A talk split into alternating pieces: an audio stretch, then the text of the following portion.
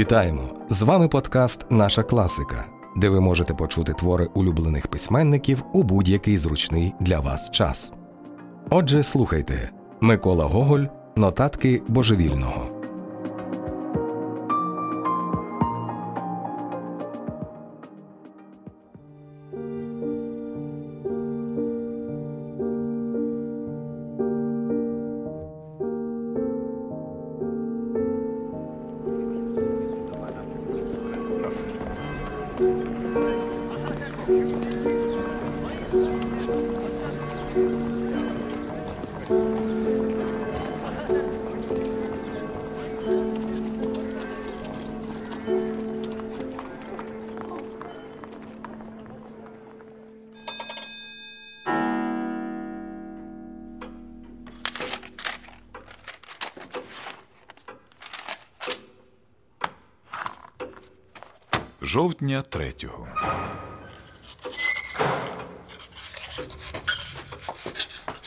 Сталася незвичайна пригода. Я прокинувся вранці доволі пізно. Коли Мавра принесла мені вичищені чоботи, я запитав, котра година. Почувши, що вже десята, я вирішив швидше одягнутися. Зізнаюся, я б зовсім не пішов в департамент, знаючи заздалегідь, яку кислу міну зробить наш начальник відділення. Він вже давно мені каже, що це в тебе, братику, в голові завжди безлад такий. Ти часом бігаєш, як очманілий, справи іноді так сплутаєш, що сам сатана не розбере. В титулі поставиш маленьку букву, не позначиш ні числа, ні номера. Ха, клята чапля. Він, мабуть, заздрить, що я сиджу в директорському кабінеті і заточую пера для його величності. Словом, я не пішов би в департамент, якби не надія бачитися зі скарбничим. А раптом вдасться випросити у нього наперед трохи грошей з платні. От створіння. Щоб він виплатив кому-небудь наперед за місяць гроші. Господи боже мій, та швидше страшний суд прийде. Проси, хоч трісни, не дасть. Зате на квартирі власна куховарка б'є його по щоках. Це усьому світові відомо. Я не розумію, навіщо служити в департаменті. Ніяких абсолютно ресурсів. Ось у губернському правлінні, цивільних і казенних палатах зовсім інша справа. Там, дивися, якийсь прилаштувався в самому куточку і пише. Фрак на ньому бридкий, що плюнути хочеться, а ти поглянь, яку він дачу винаймає. Порцелянові позолочені чашки і не неси до нього. Це каже докторський подарунок. А йому давай пару рисаків або дрожки, або бобер рублів за триста. З вигляду такий тихенький, говорить так делікатно. Позичте ножичка заточити перо. А обчистить так, що саму сорочку залишить на прохачеві. Зате у нас служба благородна. Чистота в усьому така, якої до віку не бачити губернському правлінню. Столи з червоного дерева, і всі начальники на ви. Так зізнаюся, якби не благородство служби, я б давно залишив департамент. Я вдягнув стару шинелю і взяв парасольку, бо йшов дощ.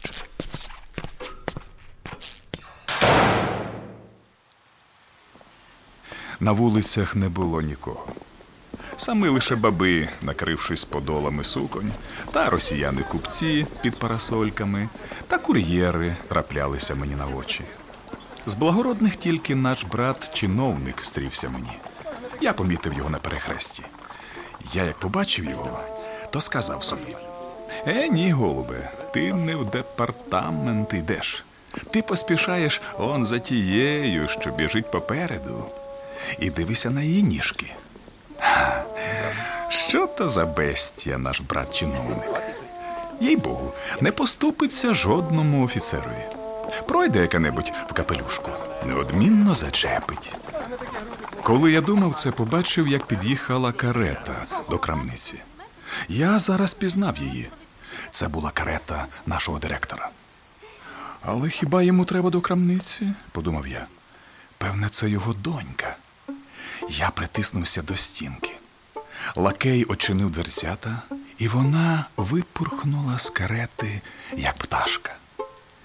Як глянула вона праворуч і ліворуч, як майнула своїми бровами та очима. Господи Боже мій, пропав я, пропав зовсім. І навіщо їй виїжджати в таку дощову пору? Стверджуй тепер, що у жінок невелика пристрасть до всіх цих ганчірок. Вона не впізнала мене. Та я й сам навмисне намагався закутатися якнайщільніше, бо шинеля на мені була дуже брудна, при тому старого крою. Тепер плащі носять з довгими комірами. Собачка її не встигла вскочити до дверей крамниці і залишилася на дворі. Я знаю цю собачку. Її звуть Меджі. Не минуло й хвилини, як раптом чую тоненький голосок. Здрастуй, Меджі. Ось тобі маєш. Хто це говорить? І я побачив під парасолькою двох дам: одну стареньку, іншу молоденьку. Але вони вже пройшли, а біля мене знову пролунало. Гріх тобі, Меджі. Що за чорт? Я побачив, що Меджі обнюхувалась з собачкою, яка бігла за дамами. Еге, сказав я сам до себе. Даруйте, чи не п'яний я. Тільки це, здається, зі мною не часто трапляється. Ні, Фідель, ти даремно так думаєш. Я бачив сам, що це вимовила Меджі. Я була. Гав, гав. Я була гав, гав. Дуже хвора. Ах ти ж собака. Зізнаюся, я дуже здивувався, почувши її людську говірку. Але опісля, коли я збагнув усе це до ладу, одразу ж припинив дивуватися. Справді, на світі вже сталося безліч подібних випадків. Кажуть, в Англії випливла риба, яка сказала два слова такою дивною мовою, що вчені вже три роки намагаються визначити і ще досі нічого не відкрили. А ще я читав у газетах про двох корів, які прийшли до крамниці і запитали собі фунт чаю. Але зізнаюся, я набагато більше здивувався, коли Меджі сказала: Я писала до тебе, Фідель. Напевне, полкан не приніс мого листа. Та щоб я не отримав платні, я ще в житті не чув, щоб собака могла писати. Правильно писати може лише дворянин. Воно, звичайно, і деякі упчики-конторщики, і навіть кріпаки дописують іноді, але їхнє писання більшою частиною механічне ні коми, ні крапки, ні складу. Це мене здивувало. Зізнаюся, віднедавна я починаю іноді чути і бачити такі речі, яких ніхто ще не бачив і не чував. Піду ну я слідом, сказав я собі, за цією собачкою, і дізнаюся, про що вона думає. Я розкрив свою парасольку і рушив за двома дамами. Перейшли Горохову, повернули на міщанську, звідти на столярну. Нарешті до Кокушкіного мосту дійшли і зупинилися перед великим будинком. Цей будинок я знаю, мовив я сам до себе. Це будинок Звіркова. Ого, яка махіна. Ай, скільки ж у ньому народу живе, скільки куховарок, скільки приїжджих, а нашого брата чиновника як собак. Один на одному сидить. Там маю і я одного приятеля, що добре грає на трубі. Дами зійшли на п'ятий поверх. Гаразд, подумав я, нині далі не піду. Але запам'ятаю це місце і за першої ліпшої нагоди скористаюся. Жовтня четвертого. Сьогодні середа, і тому я був у нашого начальника в кабінеті. Я навмисне прийшов раніше і, засівши, позаточував геть усі пера. Наш директор, мабуть, дуже розумна людина. Весь кабінет його заставлений шафами з книгами. Я читав назви деяких з них. Вченість, така вченість, що нашому братові і не підступитися. Все або французькою, або німецькою, а в обличчя йому глянути. Фе, яка поважність сяє в його очах. Я ще ніколи не чув, аби він сказав зайве слово. Тільки хіба як подаси папери, запитає, як на дворі? Вогко, ваше превосходительство. Не нашого штибу людина, державний муж. І помічаю я, одначе, що він мене по особливому любить. Ех, якби ж то й дочка. Ет канальство. Читав пчолку. Ото дурний народ французи. Взяв би їй Богу їх усіх, так і перешмагав би різками. Там таки читав вельми приємне зображення балу, описане курським поміщиком. Курські поміщики добре пишуть. Після того я помітив, що вже било пів на першу, а наш не виходив ще зі своєї опочивальні. Але десь о пів на другу сталася пригода, що жодне перо не опише. Прочинилися двері. Я думав, що то директор, і скочив зі стільця з паперами. Але це була вона. Сама вона. О, святі! Як вона була вбрана! Сукня на ній була біла, як лебідка, а яка пишна. А як глянула сонце, їй Богу, сонце. Вона вклонилася та й сказала: Папа тут не було? Ай-яй, який голос! Канарка, їй бо канарка. Ваше превосходительство, хотів був сказати я. Не веліть карати, а якщо вже хочете карати, то карайте вашою генеральською ручкою. Та чорт забирай, язик не повернувся. І я сказав лишень нікак нєц. Вона подивилася на мене, на книги і впустила хусточку. Я скочив до неї, посковзнувся на тому клятому паркеті і трохи не розквецяв носа, проте ж втримався і дістав хусточку. Святі, яку хусточку, найтонша, батистова, амбра, справжнісінька амбра, так і дихає від неї генеральством. Вона подякувала і ледь-ледь усміхнулася, так що цукрові губки її майже не ворухнулися, і після того пішла. Я ще годину сидів, як раптом прийшов лакей і сказав Ішли б ви, Аксенію Іванович, додому. Пан вже виїхав. Гай, я терпіти не можу лакейського кола. Завжди розвалиться в передпокої, і хоч би головою потрудився кивнути. Мало того, якогось разу одна з цих бестій надумала мене, не встаючи з місця, частувати тютюнцем. Та чи знаєш ти, дурний хлопе, що я чиновник? Я благородного походження. Одначе я взяв капелюха і сам одяг на себе шинелю, бо ці панове ніколи не подадуть, і вийшов.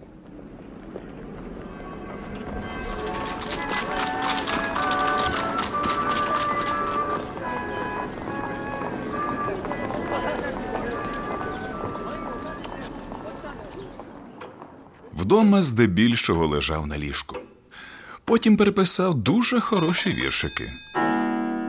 Ясочки не зрю годину. Думав, рік уже не вздрів. Йой не виживу, загину. Йой життя моє прокляв. Певно, Пушкін сотворив.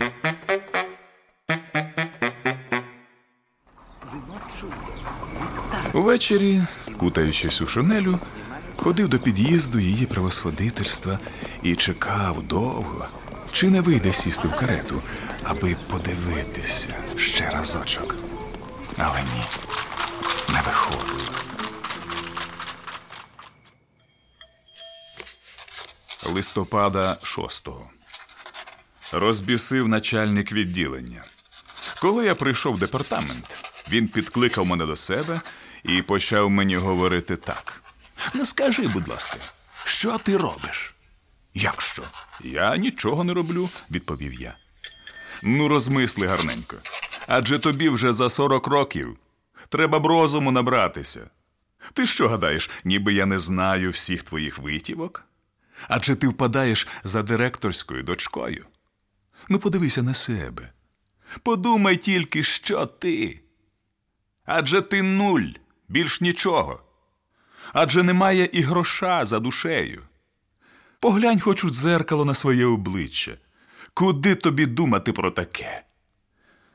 Чорт забирай. Що у нього обличчя схоже дещо на аптекарську пляшечку, та на голові пук волосся, закручений півником, та дере ту голову догори, та наквацює її якоюсь помадою. Так вже й гадає, ніби лише йому одному все дозволено. Розумію, розумію, чому він сердиться на мене. Завидки беруть. Він, може, помітив винятково мені приділені знаки вельми прихильності. Та я плював на нього. Велика цяця. Ха! Надвірний радник. Звісив золотого ланцюжка з годинника, замовляє чоботи по 30 рублів, та чорт його дери. Хіба я з яких-небудь різночинців, з кравців або з унтерофіцерських дітей? Я дворянин. Що ж, і я можу дослужитися? Мені тільки 42 роки. Вік такий, що з нього лише по-справжньому тільки починається служба. Ай, постривай, друже. Будемо і ми полковниками. А може, як Бог дасть, то чим-небудь і більше. Заведемо і ми собі репутацію, ще й ліпшу за твою. Що ж ти собі забрав у голову, що крім тебе вже немає зовсім порядної людини? Та дай мені фрака, шитого по модньому, та пов'яжи я собі таку ж, як ти, краватку. Тоді що ти будеш проти мене? Статків немає. Ось біда.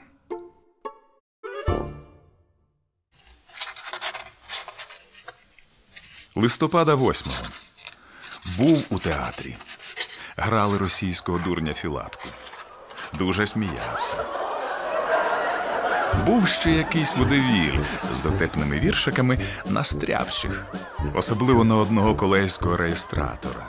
Ха, Дуже вільно написані. Аж я дивувався, як пропустила цензура. А про купців прямо кажуть, що вони обманюють народ і що синки їхні дебоширять і лізуть в дворяни. Про журналістів теж дуже кумедний куплет, що вони люблять сварити все, і що автор прохає в публіки захисту від них. Цікавезні п'єси пишуть нині митці. Я полюбляю бувати в театрі. Тільки но гріш заведеться в кишені, так і не втерпиш, підеш. А от з нашої братії чиновників є такі свині. Звісно ж, не піде рагуль до театру. Хіба вже даси йому квитка на дурняк? Співала одна актриса. Дуже добре. Я згадав про ту. Ех, канальство. Ну, нічого, нічого. Мовчання. Листопада 9 О восьмій годині відправився в департамент.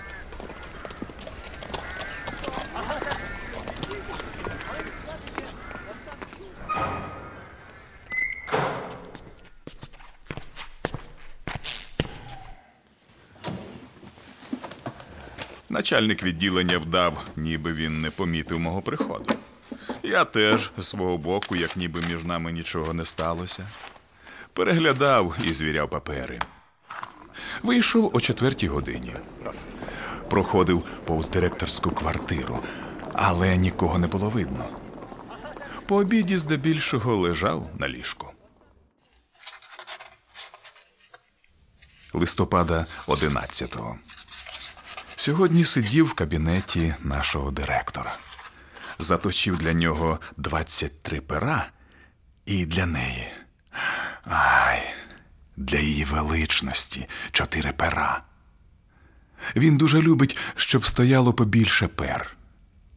Хотілося б дізнатися, про що він думає, що затіває. Хотілося б мені розглянути ближче життя цих панів, всі ці придворні штуки, що вони роблять у своєму колі. Ось що б мені хотілося дізнатися. Я думав кілька разів завести розмову з його превосходительством, тільки, чорт забирай, ніяк не слухається язик. Тільки й скажеш холодно або тепло на дворі, а більше рішуче нічого не вимовиш. Хотілося мені зазирнути у вітальню, куди бачиш тільки іноді відчинені двері. За вітальнею ще в одну кімнату. Ех, яке багате оздоблення, які дзеркала та порцеляни. Хотілося б зазирнути туди, на ту половину, де її превосходительство. Ось куди хотілося б мені. В будуар. Як там стоять всі ці баночки, скляночки, квіти такі, що й дихнути на них страшно. Як там лежить розкидане її вбрання, більш подібне до повітря, ніж до вбрання. Хотілося б зазирнути в спальню. Отамо, я думаю, чудеса. Отамо, я думаю, рай, рай, якого і на небесах немає. Подивитися б ту лавочку, на яку вона становить, встаючи з ліжка, свою ніжку. Як надягається на ту ніжку біла, мов сніг панчішка. Ай-яй-яй. Нічого, нічого. Мовчання.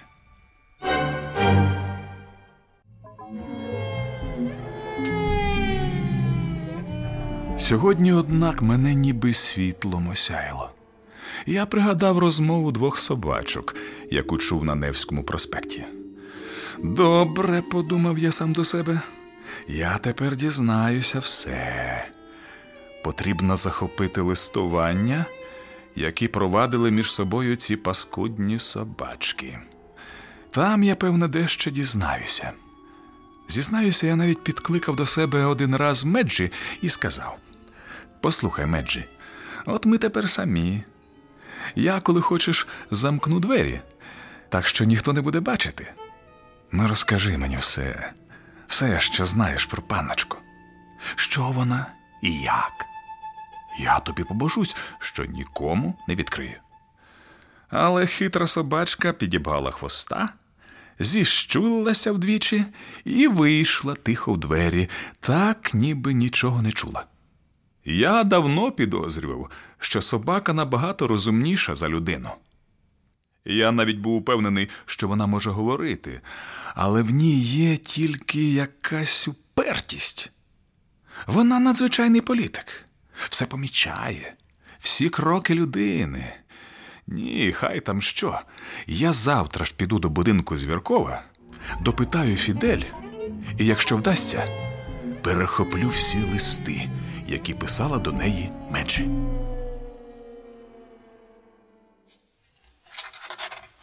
Листопада 12-го. О другій годині пополудні відправився з тим, щоб неодмінно побачити Фідель і допитати її.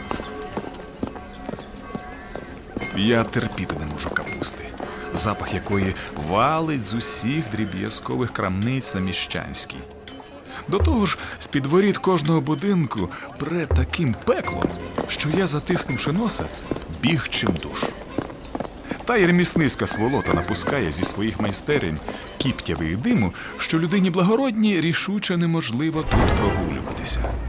Коли я дістався до шостого поверху і задзвонив у дзвіночок, вийшла дівчина.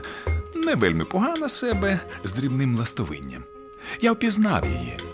Це була та сама, яка йшла разом зі старенькою. Вона трішки зашарілася, і я відразу зметикував. Ти, голубонько, нареченого хочеш. Що вам потрібно? сказала вона. Мені потрібно поговорити з вашою собакою.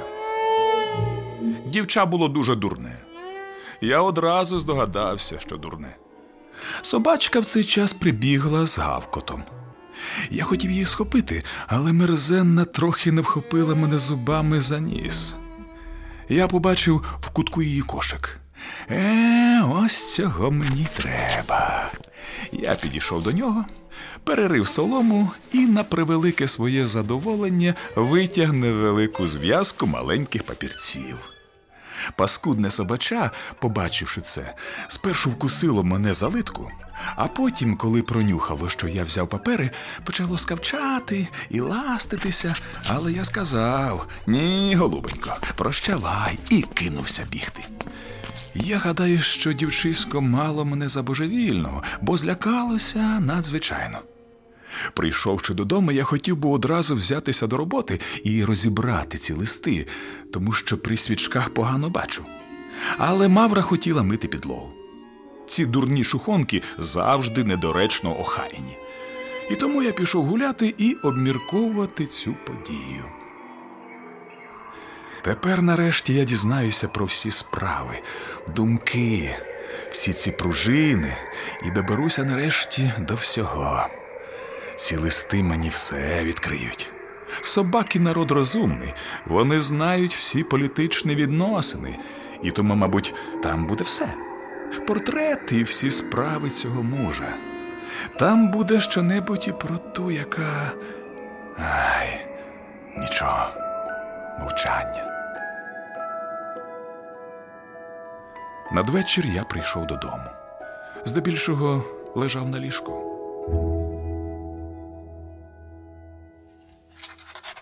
Листопада 13-го. Ану, поглянемо. Написання доволі чітке. Проте ж в почерку ніби є щось собаче. Прочитаємо. Люба Фідель. Я все не можу звикнути до твого міщанського імені. Як ніби вже не могли дати тобі кращого. Фідель, ружа. Який вульгарний тон. Одначе все це вбік. Я дуже рада, що ми надумали писати одна до одної. Лист написаний дуже правильно. Пунктуації, навіть буква ять скрізь на своєму місці. Так не напише і наш начальник відділення, хоча він потякає, що десь там навчався в університеті. Так, так, так, так. Подивимося далі. Мені здається, що поділяти думки, почуття і враження іншого є одна з найперших насолод у світі. Думка запозичена з одного твору, перекладеного з німецької. Назви не пригадаю. Я кажу це з досвіду, хоча й не бігала світами далі, ніж до воріт нашого будинку. Ах, хіба моє життя не минає в задоволенні? Моя панночка, яку папа називає Софі, любить мене донестями. Ай-яй-яй, нічого, нічого, мовчання. Папа теж дуже часто пестить. Я п'ю чай і каву з вершками.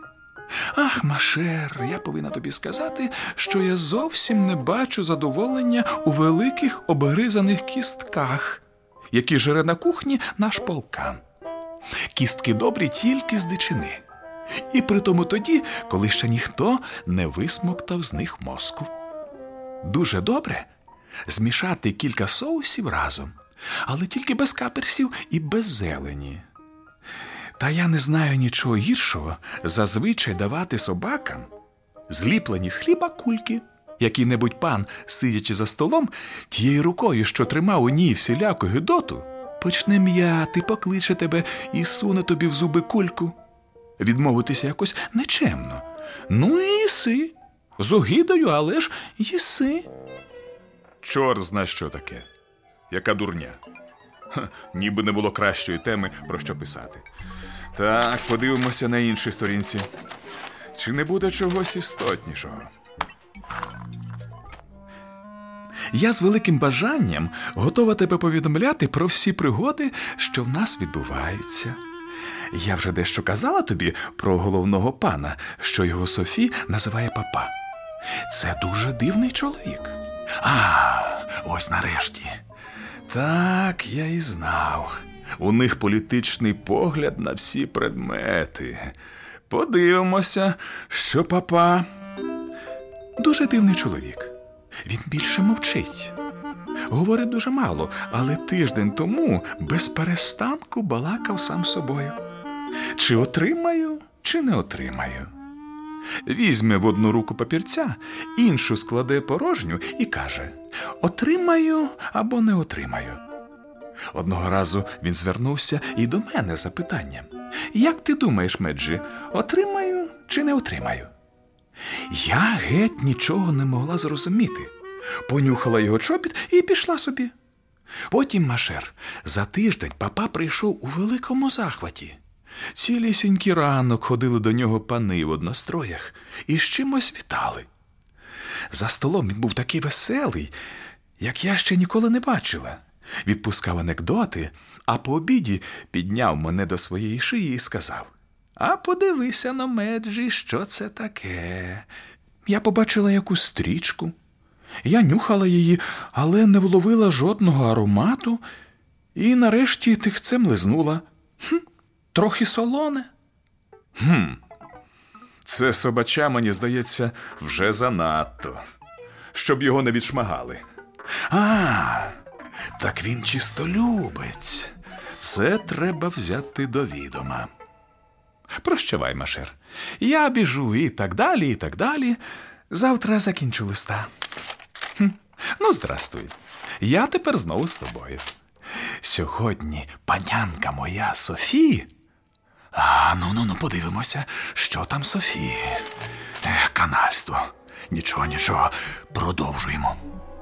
Моя панночка Софі була в надзвичайній метушні.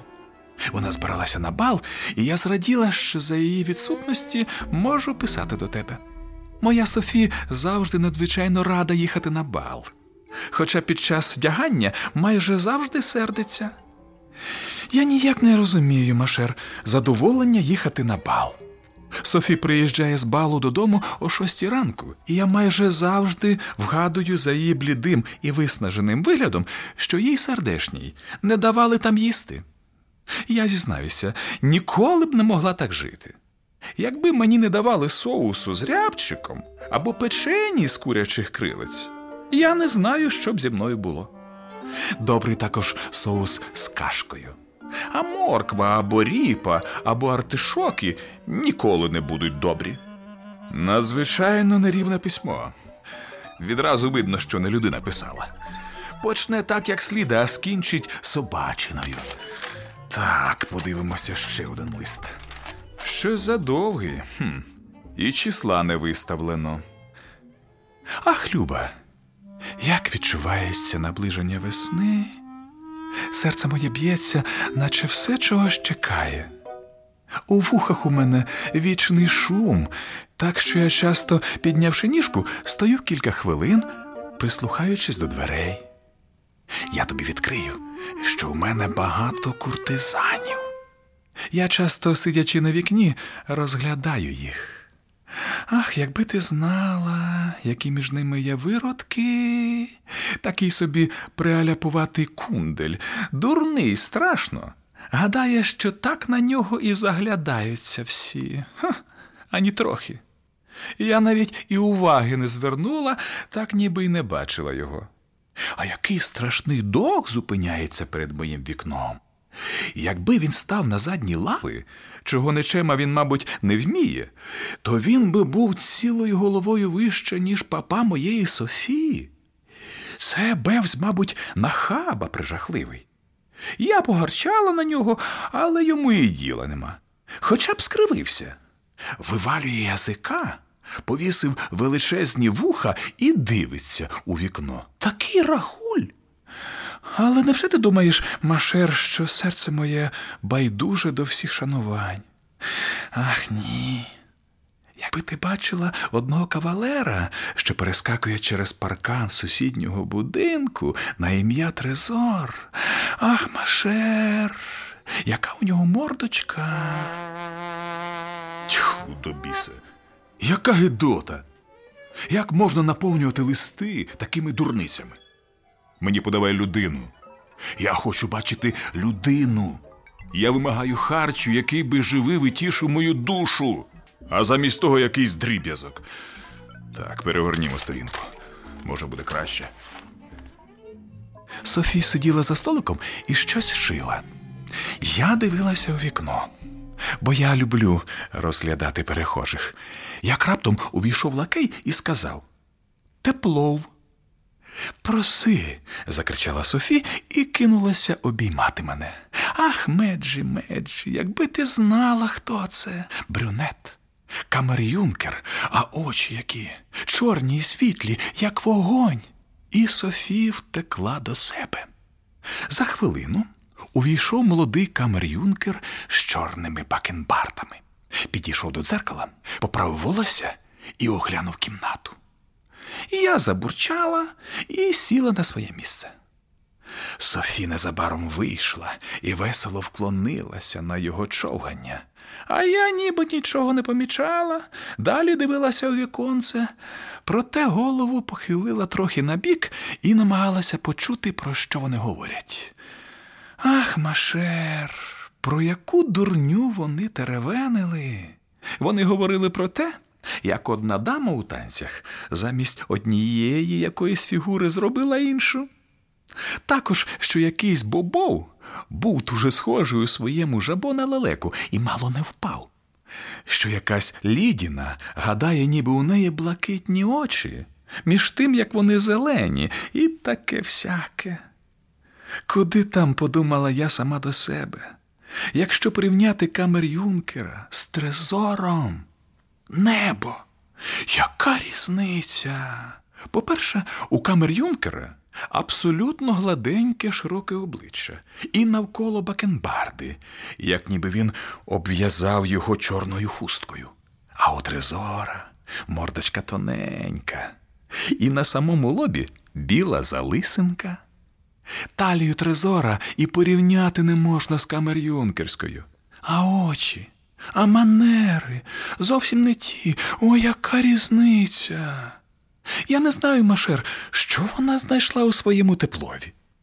Чому вона так ним захоплюється? Мені самому здається, що тут щось не так. Не може бути, щоб її міг так причарувати камер Юнкер. Подивимося далі. Я гадаю, якщо вже подобається камер Юнкер, то скоро сподобається і той чиновник, що сидить біля папа в кабінеті. Ах, Машер, якби ти знала, яка це потвора, чистісінька черепаха в мішку. Який же б це чиновник? Прізвище його дуже дивне. Він завжди сидить і заточує пера. Волосся на голові в нього дуже схоже на сіно. Папа завжди посилає його замість служника. Мені здається, що ця мерзенна собачка мітить на мене. Де ж у мене волосся, як сіно? Софі ніяк не може втриматися від сміху, коли дивиться на нього. Брешеш ти, проклята собако. Яка паскудна балачка. Ніби я не знаю, що це справа заздрощів. Ніби я не знаю, чиї це витівки. Це витівки начальника відділення. Адже поклявся ж чоловік непримиренною ненавистю і от шкодить, і шкодить, на кожному кроці шкодить. Так, подивимося про те ще одного листа.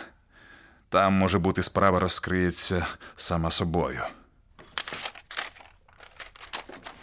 Машер Фідель, ти вибач мене, що так довго не писала. Я була в абсолютному захваті. Істинно справедливо сказав якийсь письменник, що любов є друге життя. При тому ж у нас у будинку тепер великі зміни. Камер Юнкер тепер у нас кожен день. Софія закохана в нього донестями. Папа дуже веселий.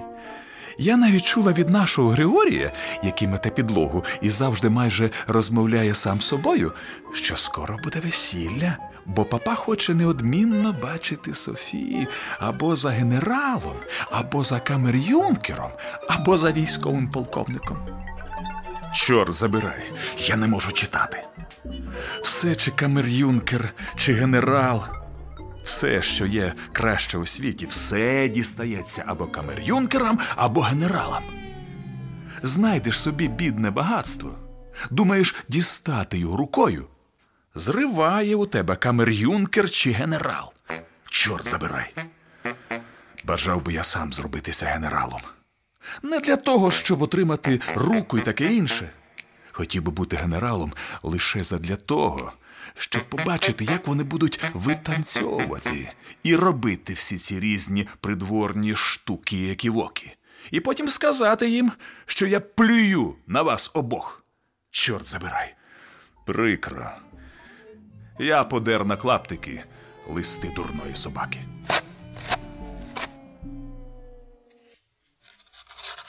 Грудня третього. Не може бути. Брехні. Весіллю не бувати. Що ж з того, що він камер-юнкер? Адже це більше нічого, крім гідності. Не яка-небудь річ видима, яку можна взяти в руки. Адже через те, що камер-юнкер не додасться третє око на лобі. Адже ж у нього ніс не з золота зроблений, а так само, як і у мене, як і у всякого. Адже він не мнюхає, а не їсть, чхає, а не кашляє.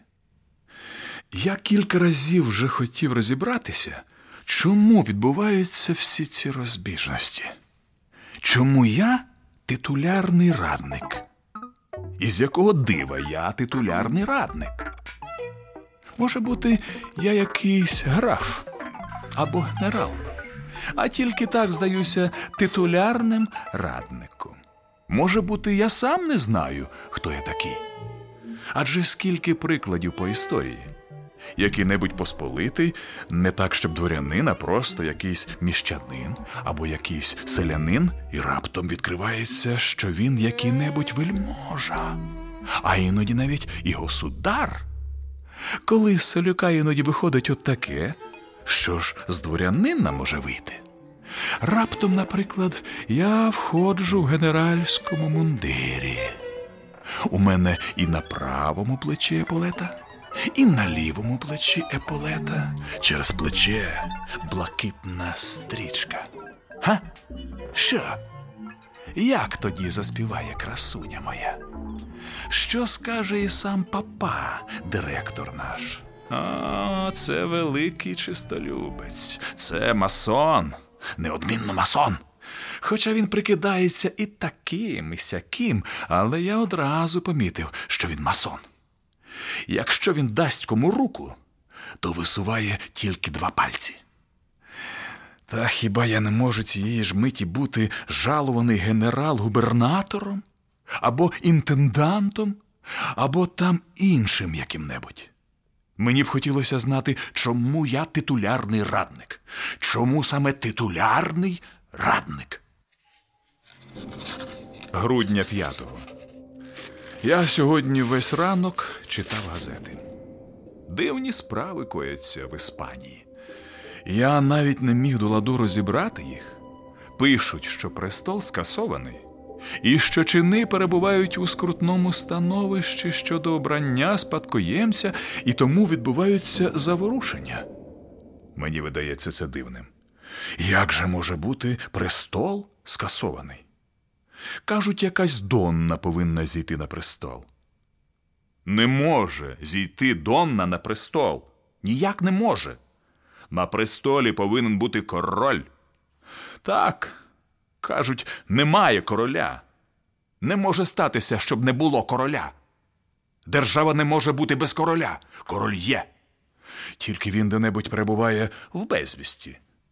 Він може статися, перебуває там таки, але які-небудь або родинні причини, або побоювання з боку сусідніх держав, як то Франції та інших земель, змушують його ховатися, або є якісь інші причини. Грудня 8 Я вже зовсім хотів би вийти в департамент, але різні причини і роздуми мене втримали. У мене все не йшли з голови іспанські справи. Як же це може бути, щоб Донна стала королевою? Не дозволять цього. І, по-перше, Англія не дозволить. До того ж, справи політичні всієї Європи, австрійський імператор, наш государ. Зізнаюся, ці події так мене вбили і вразили, що я рішуче нічим не міг зайнятися увесь день. Мавра зауважила мені, що я за столом був надзвичайно спантеличений. І точно, я дві тарілки, здається, з неуважності кинув на підлогу, які тут таки розбилися. Після обіду здебільшого лежав на ліжку і міркував про справи Іспанії. Рік 2000 квітня 43-го числа. Сьогоднішній день день найбільшого свята. Іспанія має короля. Він знайшовся. Цей король я.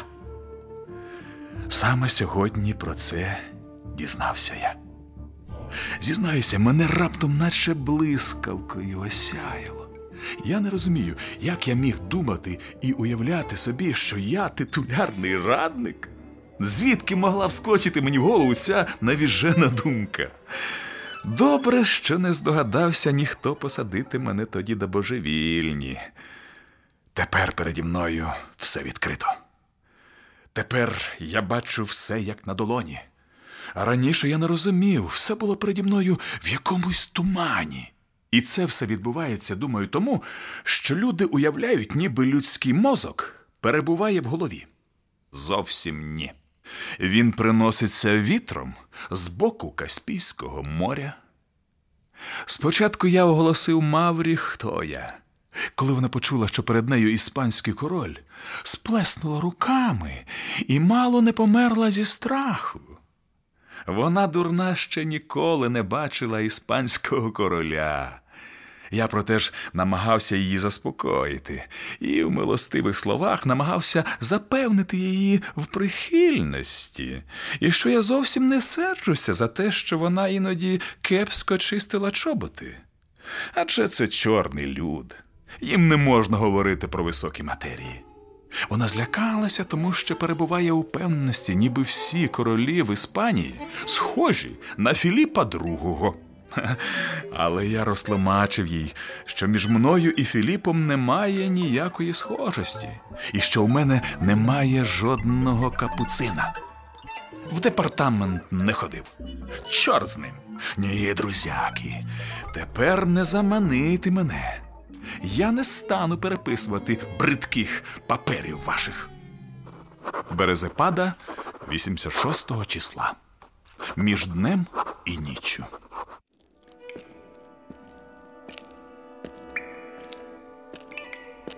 Сьогодні приходив наш екзекутор з тим, щоб я йшов в департамент.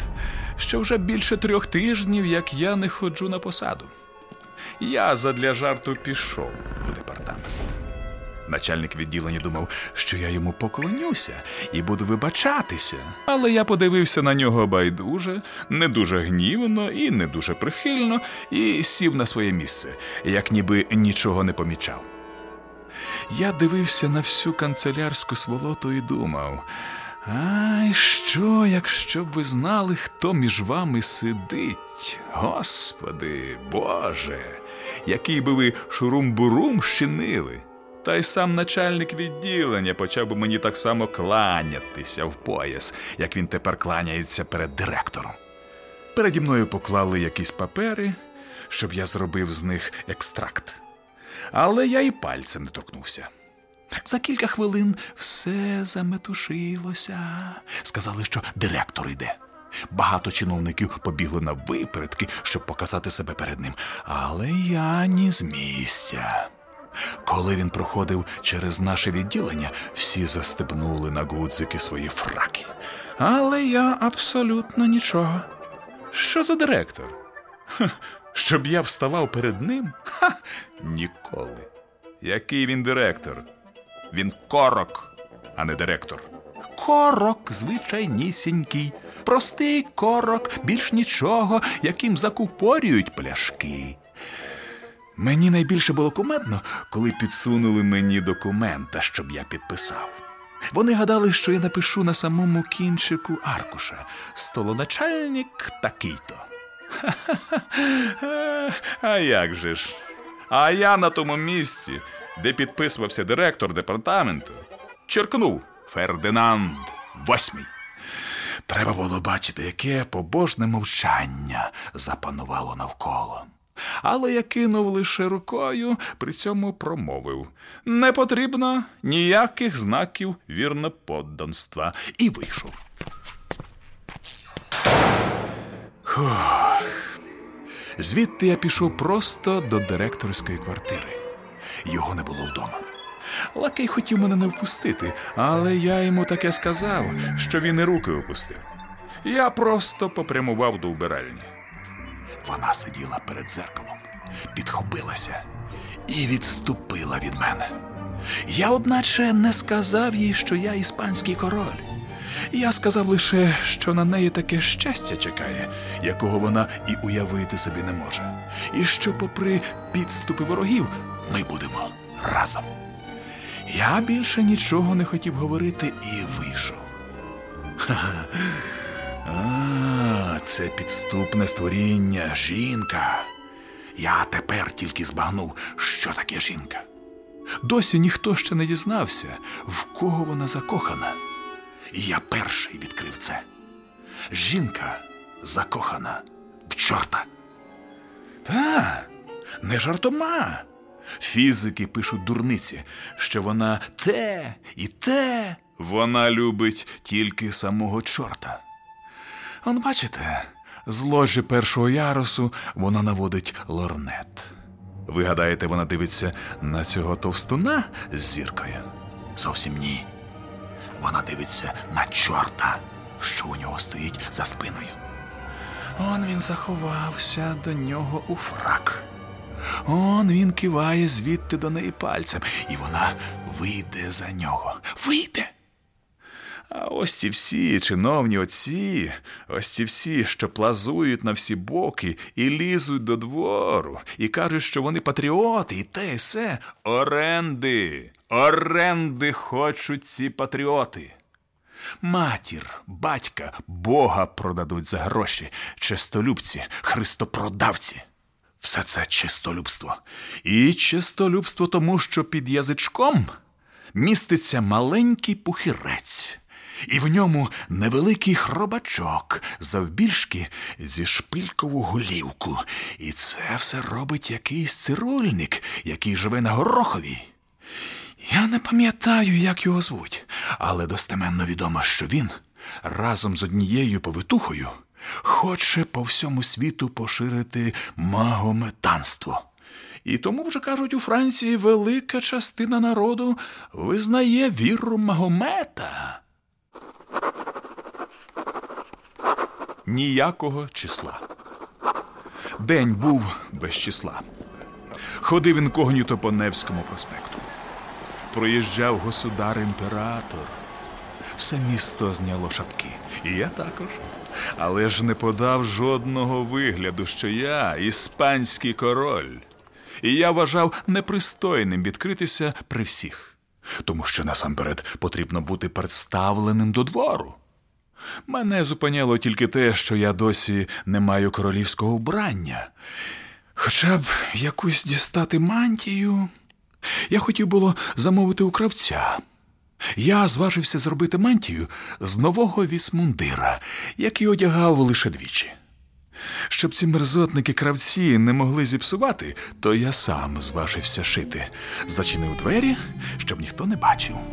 Я порізав ножицями його весь, тому що крій має бути зовсім інший.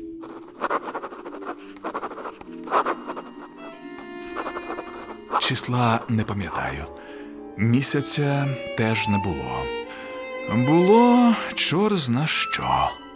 Мантія абсолютно готова і шита. Мавра зойкнула, коли я одягнув її. Проте я ще не наважуюсь представлятися до двору. Досі немає депутації з Іспанії. Без депутатів непристойно. Ніякої не буде ваги моїй гідності. Я чекаю на них з години на годину. Числа першого дивує мене надзвичайно повільність депутатів. Які причини могли їх зупинити? Невже Франція? Так, це найбільш несприятлива держава. Ходив спитати на пошту, чи не прибули іспанські депутати. Але поштмейстер надзвичайно дурний, нічого не знає. Ні, каже. Тут немає ніяких іспанських депутатів, а листи, якщо бажаєте написати, то ми приймемо за встановленим курсом. Чорт забирай. Що лист? Лист дурниця. Листи пишуть аптекарі. Мадрид, февруарій 30. Отже, я в Іспанії. І це сталося так швидко, що я ледве міг прокинутися. Сьогодні вранці з'явилися до мене депутати іспанські, і я разом з ними сів у карету. Мені здалася дивною незвичайна швидкість. Ми їхали так шпарко, що за півгодини досягли іспанських кордонів. Втім, хоча тепер по всій Європі чавунні дороги і пароплави їздять надзвичайно швидко. Дивна земля Іспанія. Коли ми увійшли в першу кімнату, я побачив безліч людей з поголеними головами. Я проте ж здогадався, що це мають бути або гранди, або солдати, тому що вони голять голови. Мені здалися дивними дії державного канцлера, який вів мене за руку. Він штовхнув мене в невелику кімнату і сказав: Сиди тут, якщо будеш називати себе королем Фердинандом, то я з тебе це виб'ю. Але я, знаючи, що це було ніщо інше, як спокуса, відповів заперечно, через що канцлер вдарив мене двічі палкою по спині так боляче, що я мало не скрикнув, але стримався, згадавши, що це лицарський звичай при вступі у високе звання, тому що в Іспанії ще й дотепер ведуться лицарські звичаї. Залишившись наодинці, я зважився зайнятися справами державними. Я відкрив, що Китай та Іспанія абсолютно одна і та ж земля. І тільки з невігластва їх вважають за дві різні держави. Я раджу всім навмисно написати на папері Іспанія і вийде Китай. Але мене, однак, надзвичайно засмучувала подія, що мала бути завтра. Завтра, о сьомій годині, відбудеться дивне явище. Земля сяде на місяць. Про це і знаменитий англійський хімік Велінгтон пише. Зізнаюся, я відчув щире занепокоєння, коли уявив собі незвичайну ніжність і неміцність місяця. Місяць зазвичай робиться в гамбурзі, і препогано робиться. Я дивуюся, як не зверне на це увагу Англія. Робить його кульгавий бондар, і видно, що дурень гадки зеленої немає про місяць. Він поклав смолену линву і частину дерев'яного масла. І тому по всій землі сморід страшенний, так що потрібно затикати носа. І тому сам місяць така ніжна куля, що люди ніяк не можуть жити. І там тепер живуть тільки самі носи. І саме тому ми не можемо бачити своїх носів, бо вони всі перебувають на місяці. І коли я уявив, що земля речовина важка і може, насівши, розмолоти в борошно наші носи, то мене опанувало таке занепокоєння, що я, надягши панчохи і черевики, поквапився до залу Державної ради з тим, щоб дати наказ поліції не допустити землі сісти на місяць. Голені гранди, яких я застав у залі Державної ради, виявилися дуже розумними. І коли я сказав, панове, врятуймо місяць, бо земля хоче сісти на нього, всі вони в ту ж мить кинулися виконувати моє монарше бажання, і багато хто поліз на стіну з тим, щоб дістати місяця. Але в цей час увійшов великий канцлер. Побачивши його, всі розбіглися. Я, як король, залишився один. Але канцлер, до мого подиву, вдарив мене києм і прогнав в мою кімнату. Таку мають владу в Іспанії народні звичаї. Січень того ж року, що трапився після лютого. Досі не можу збагнути, що то за земля Іспанія. Народні звичаї і етикет двору абсолютно незвичайні. Не розумію. Не розумію, рішуче не розумію нічого. Сьогодні виголили мені голову, незважаючи на те, що я кричав з усіх сил про небажання бути ченцем. Але я вже не можу згадати, що було зі мною тоді, коли почали лити мені на голову холодну воду. Такого пекла я ще ніколи не відчував. Я готовий був впасти в сказ, так що ледве могли мене втримати. Я не зовсім розумію значення цього дивного звичаю. Звичай дурний, безглуздий. Для мене незбагненна нерозумність королів, які досі не знищують його. Виходячи з усіх імовірностей, я здогадався, чи не втрапив я до рук інквізиції, і той, якого я прийняв за канцлера, чи не є самим великим інквізитором? Тільки я все не можу зрозуміти, як же сам король міг бути підданим інквізиції. Воно, правда, могло з боку Франції, і особливо Полініяка. О, та бестія, Полініяк. Присягнувся шкодити мені до смерті. І от жене та й жене, але я знаю, знаю, друзяко, що тобою водить англієць. Англієць великий політик, він скрізь викручується. Це вже відомо всьому світові, що коли Англія нюхає тютюн, то Франція чхає. Число 25. Сьогодні великий інквізитор прийшов до моєї кімнати. Але я, почувши ще здалеку кроки його, сховався під стілець. Він, побачивши, що немає мене, почав кричати. Спершу закричав Папріщин! Я ні слова. Потім Аксентію Івановичу, титулярний раднику, дворянине. Я все мовчу. Фердинанде VIII, королю іспанський. Я хотів було висунути голову, але подумав: ні, брате, не візьмеш мене цим. Знаємо ми тебе. Знову будеш лити холодну воду мені на голову. Однак він побачив мене і вигнав києм з під стільця. Надзвичайно боляче б'ється проклятуща палиця. Втім, за все це винагородило мене таке відкриття.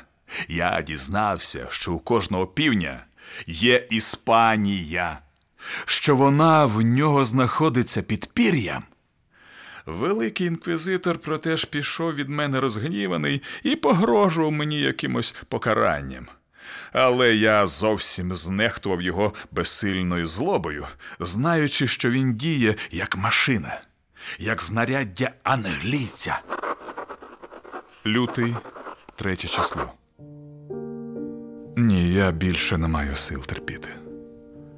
Боже, що вони роблять зі мною? Вони лють мені на голову холодну воду. Вони не зважають, не бачать, не слухають мене.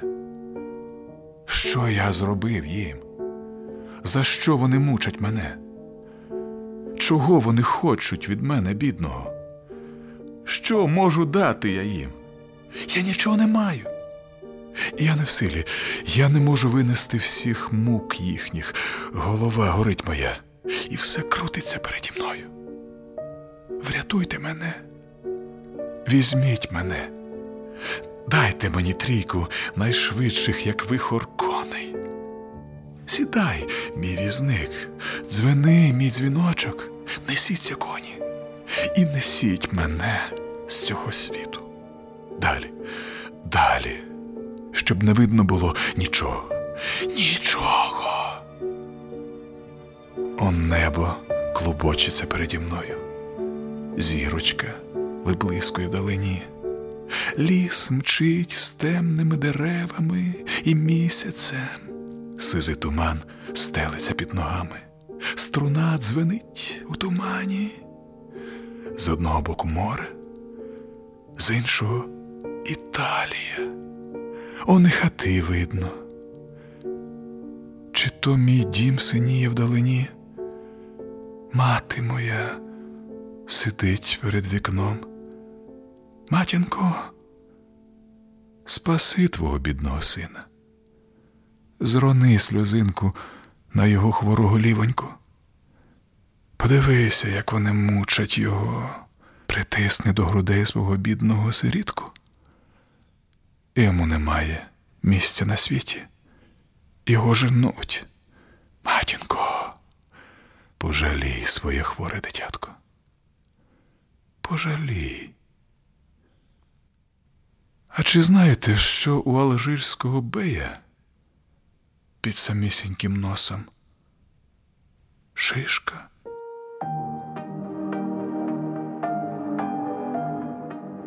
Ви слухали подкаст Наша класика від Суспільного. Записи надані з архіву Радіокультура. Підписуйтесь на наші сторінки на будь-якій зручній подкаст-платформі. Більше радіодрами слухайте на Радіокультура. До нових зустрічей з українською та зарубіжною класикою.